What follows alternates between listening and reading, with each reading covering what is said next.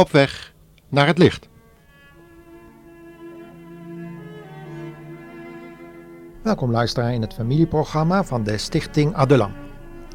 Ons thema voor vandaag is stress en rivaliteit.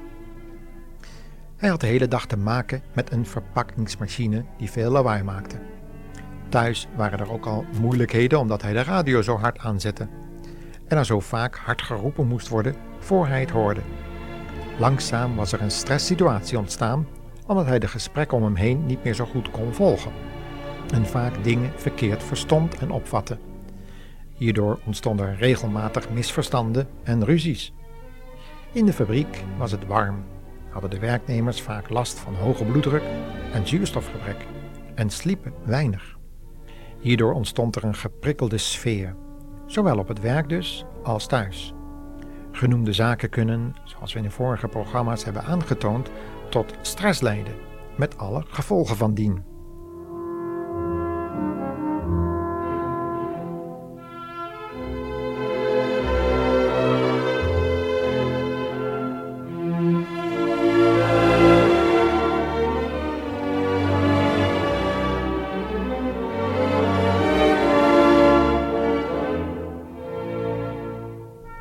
Maar er is nog een oorzaak die tot een ernstige mate van stress kan leiden. Dat is rivaliteit.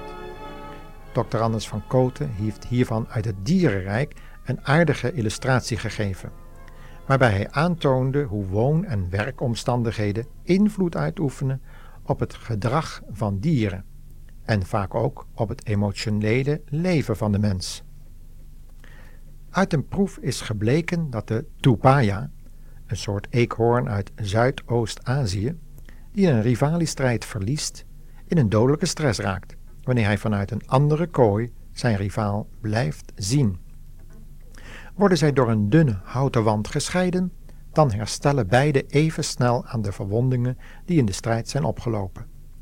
Als de verliezer zijn rivaal echter blijft zien, sterft deze door gebrek aan eetlust en door een voortdurende angst. Het hartritme normaal alleen bij inspanning stijgt, blijft bij de verliezer op een hoog niveau. Zelfs s'nachts. Ook het gehalte van het bijnierschorshormoon blijkt te zijn toegenomen. Het dier raakt uitgeput en het afweersysteem tegen infecties valt uit, hetgeen leidt tot de dood. Uit het onderzoek blijkt dat de tupaya dan ook sterft door de overmatige stressreacties. Opmerkelijk is dat soortgelijke ervaringen bij mensen tot dezelfde resultaten kan leiden. Voortdurende, ontmoedigende en vernederende ervaringen die men niet uit de weg kan gaan, blijken invloed uit te oefenen op onze lichaamsfuncties en het geest- en zielenleven van de mens. Wanneer we nu met deze gegevens uit de natuur naar de ervaringen van David gaan, zoals dat onder andere in de psalmen staat opgetekend, dan merken wij bijvoorbeeld in psalm 6 en 7 op dat ook hij, evenals in het geval van die verliezende Tupaya uit ons voorbeeld, uitputtingsverschijnselen vertoonde. Hij roept in zijn ellende dan tot God. En hij zegt in Psalm 6, vers 3 tot 10: Heb medelijden met mij, heren, want ik ben maar een zwak mens. Genees mij, want mijn lichaam is ziek. Mijn geest is opgewonden en verward. Laat me toch snel weer tot mijzelf komen. Kom, heren, Schenk mij opnieuw een gevoel van welbehagen. Red mij door uw goedheid, want als ik sterf ben ik niet in staat tegenover mijn vrienden van u te getuigen. En in het dodenrijk kan niemand u loven. Het verdriet put mij uit. Elke nacht wordt mijn kussen nat van de vele tranen.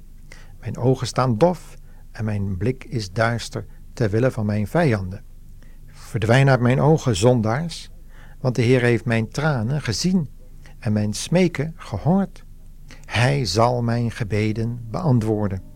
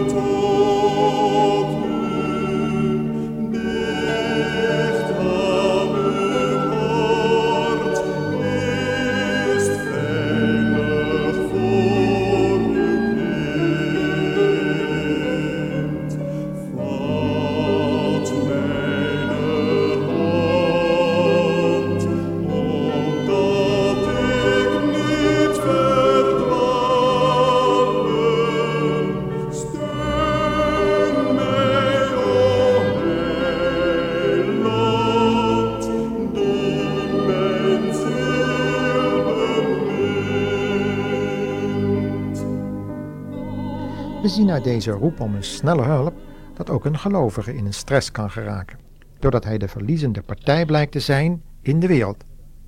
Als zo'n situatie lang duurt, kan een gelovige zelfs gaan denken dat God zich tegen hem keert. En de depressie is dan volkomen. Gevoelens van verlatenheid in tijden van tegenspoed kennen we allemaal. Vaak verdwijnt dan de eetlust, zoals we dat lezen in de reden van Elihu, een van de vrienden van Job. Elihu heeft Gods regeringsweg met Job duidelijk proberen te maken, zodat Job zichzelf en zijn reacties beter zou begrijpen en zijn gevoelens van opstand zou beleiden als zonde. Vaak heeft God een speciaal doel met zijn kinderen, wanneer hij toelaat dat ze in een stress raken. Natuurlijk speelt Satan hier een belangrijke rol, vooral als het een stress is die te maken heeft met menselijke verhoudingen. Maar in feite is ook stress een gevolg van de zonde. Toch ontvangt een gelovige zo'n situatie uit Gods handen en niet uit die van Satan. Luister maar eens wat Elihu hierover zegt, vooral in dat lijden van Job. En dat nog wel verzwaard werd door de onderlinge rivaliteit tussen hem en zijn vrienden. Elihu zegt het volgende: Job, ik heb u steeds weer horen zeggen: Ik ben rein. Ik heb niet gezondigd. Ik ben onschuldig. En toch heeft God aanmerkingen op mij en beschouwt mij als zijn vijand. Hij legt ketens om mijn enkels en kijkt scherp naar elke beweging die ik maak. Maar juist hierin hebt u ongelijk, Job, dat u op deze wijze over God spreekt. God is veel groter dan de mens. Waarom klaagt u dan bij God dat hij niet antwoordt? God spreekt wel degelijk, nu weer op de ene en dan op de andere wijze, hoewel de mens dat misschien niet opmerkt. Bijvoorbeeld in dromen en nachtelijke visioenen als een diepe slaap komt over de mensen die op bed liggen. Op zulke ogenblikken opent hij hun oren en waarschuwt hij hun, zodat ze van gedachten veranderen en ervoor zorgen niet trots te worden. God kan de mens ook een ziekte sturen, zodat hij met voortdurende pijn in zijn botten in bed moet blijven en hij zijn eetlust verliest en zelfs voor het heerlijkste gerecht zijn neus optrekt. Hij wordt broodmager en komt steeds dichter bij de dood en zijn macht.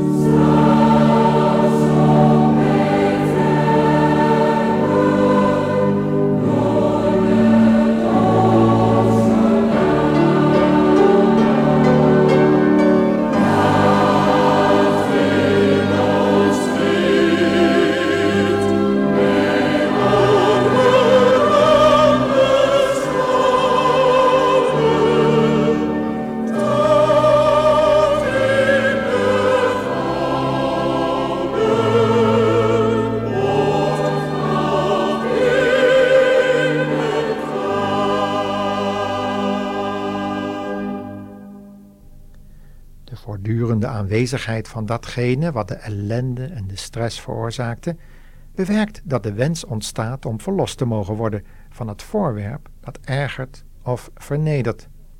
Soms wenst men tenslotte zichzelf dood, wanneer de omstandigheden niet veranderd lijken te kunnen worden. Job, Elia, Jeremia en vele anderen hebben deze wens allemaal in zich voelen opkomen en dat ook opgeschreven zodat mensen hun eigen ellende in de Bijbel zouden herkennen. Zij kunnen daardoor God vinden, zoals deze mensen dat hebben gedaan. Herkenning, Dat alleen al is het begin van genezing. Kan het begin van genezing zijn als we er goed mee omgaan. Wanneer we in de Bijbel ontboezemingen van dit soort tegenkomen, dan heeft God daar natuurlijk een bedoeling mee. Altijd eindigen deze mensen namelijk, die hun stress beschreven hebben, met hun hoorders te vertellen dat er een oplossing is uit de moeilijkheden. Laten we eens zien hoe Elihu en Job die oplossing gevonden hebben. Elihu heeft het over een boodschapper uit de hemel, die zich ontfermt over iemand die om uitkomst bidt en bereid is om eigen zonden aan het licht te brengen en te beleiden, zeker wanneer ze de oorzaak van de stress zijn. Luister maar. Als er een boodschapper uit de hemel aanwezig is, die als een voorspraak dient, één uit duizend, die het als een vriend voor hem opneemt, dan zal hij zich over hem ontfermen en zeggen: Maak hem vrij, hij zal niet sterven. Er is losgeld voor hem betaald. Dan zal zijn lichaam weer zo gezond worden als dat van een kind, fris en jeugdig. En als hij tot God bidt, zal God naar hem luisteren en hem antwoorden. Hij zal vreugde ervaren als hij het gezicht van de Heer weer ziet en zijn rechtvaardigheid terugkrijgt.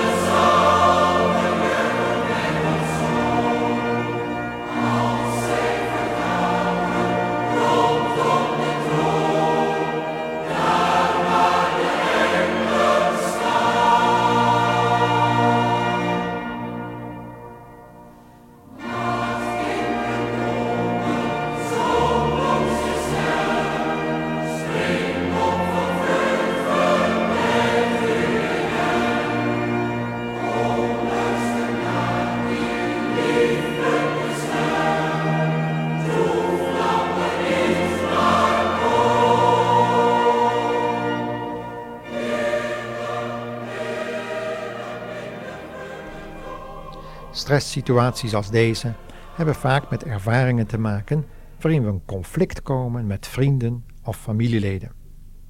Vaak denken we dat lichamelijke ongemakken de enige reden voor stress kunnen zijn. Maar vaker blijken er veel meer factoren een rol te spelen. Voornamelijk die van de jaloezie, het onbegrip, rivaliteit, eigen trots en zelfingenomenheid. En juist tijdens ziekte komen deze zaken openbaar. Van al deze zaken wil God dat we loskomen en hij gebruikt veel middelen daartoe, dus ook stress. Laten we als christenen daarom vasthouden aan wat Paulus geschreven heeft in Romeinen 8, vers 28. Eén ding weten wij. Voor wie hem liefhebben, laat God alles medewerken voor hun bestwil, want hij heeft een plan met hun. En wat kunnen we hierover nog zeggen? Als God aan onze kant staat, wie zal dan tegen ons zijn? God heeft immers zijn eigen zoon niet ontzien, maar hem uitgeleverd te willen van ons allemaal. Zal hij, nu hij zijn zoon heeft gegeven, ons dan ook niet alles geven? En met deze bemoedigende woorden willen wij eindigen. God zegen u.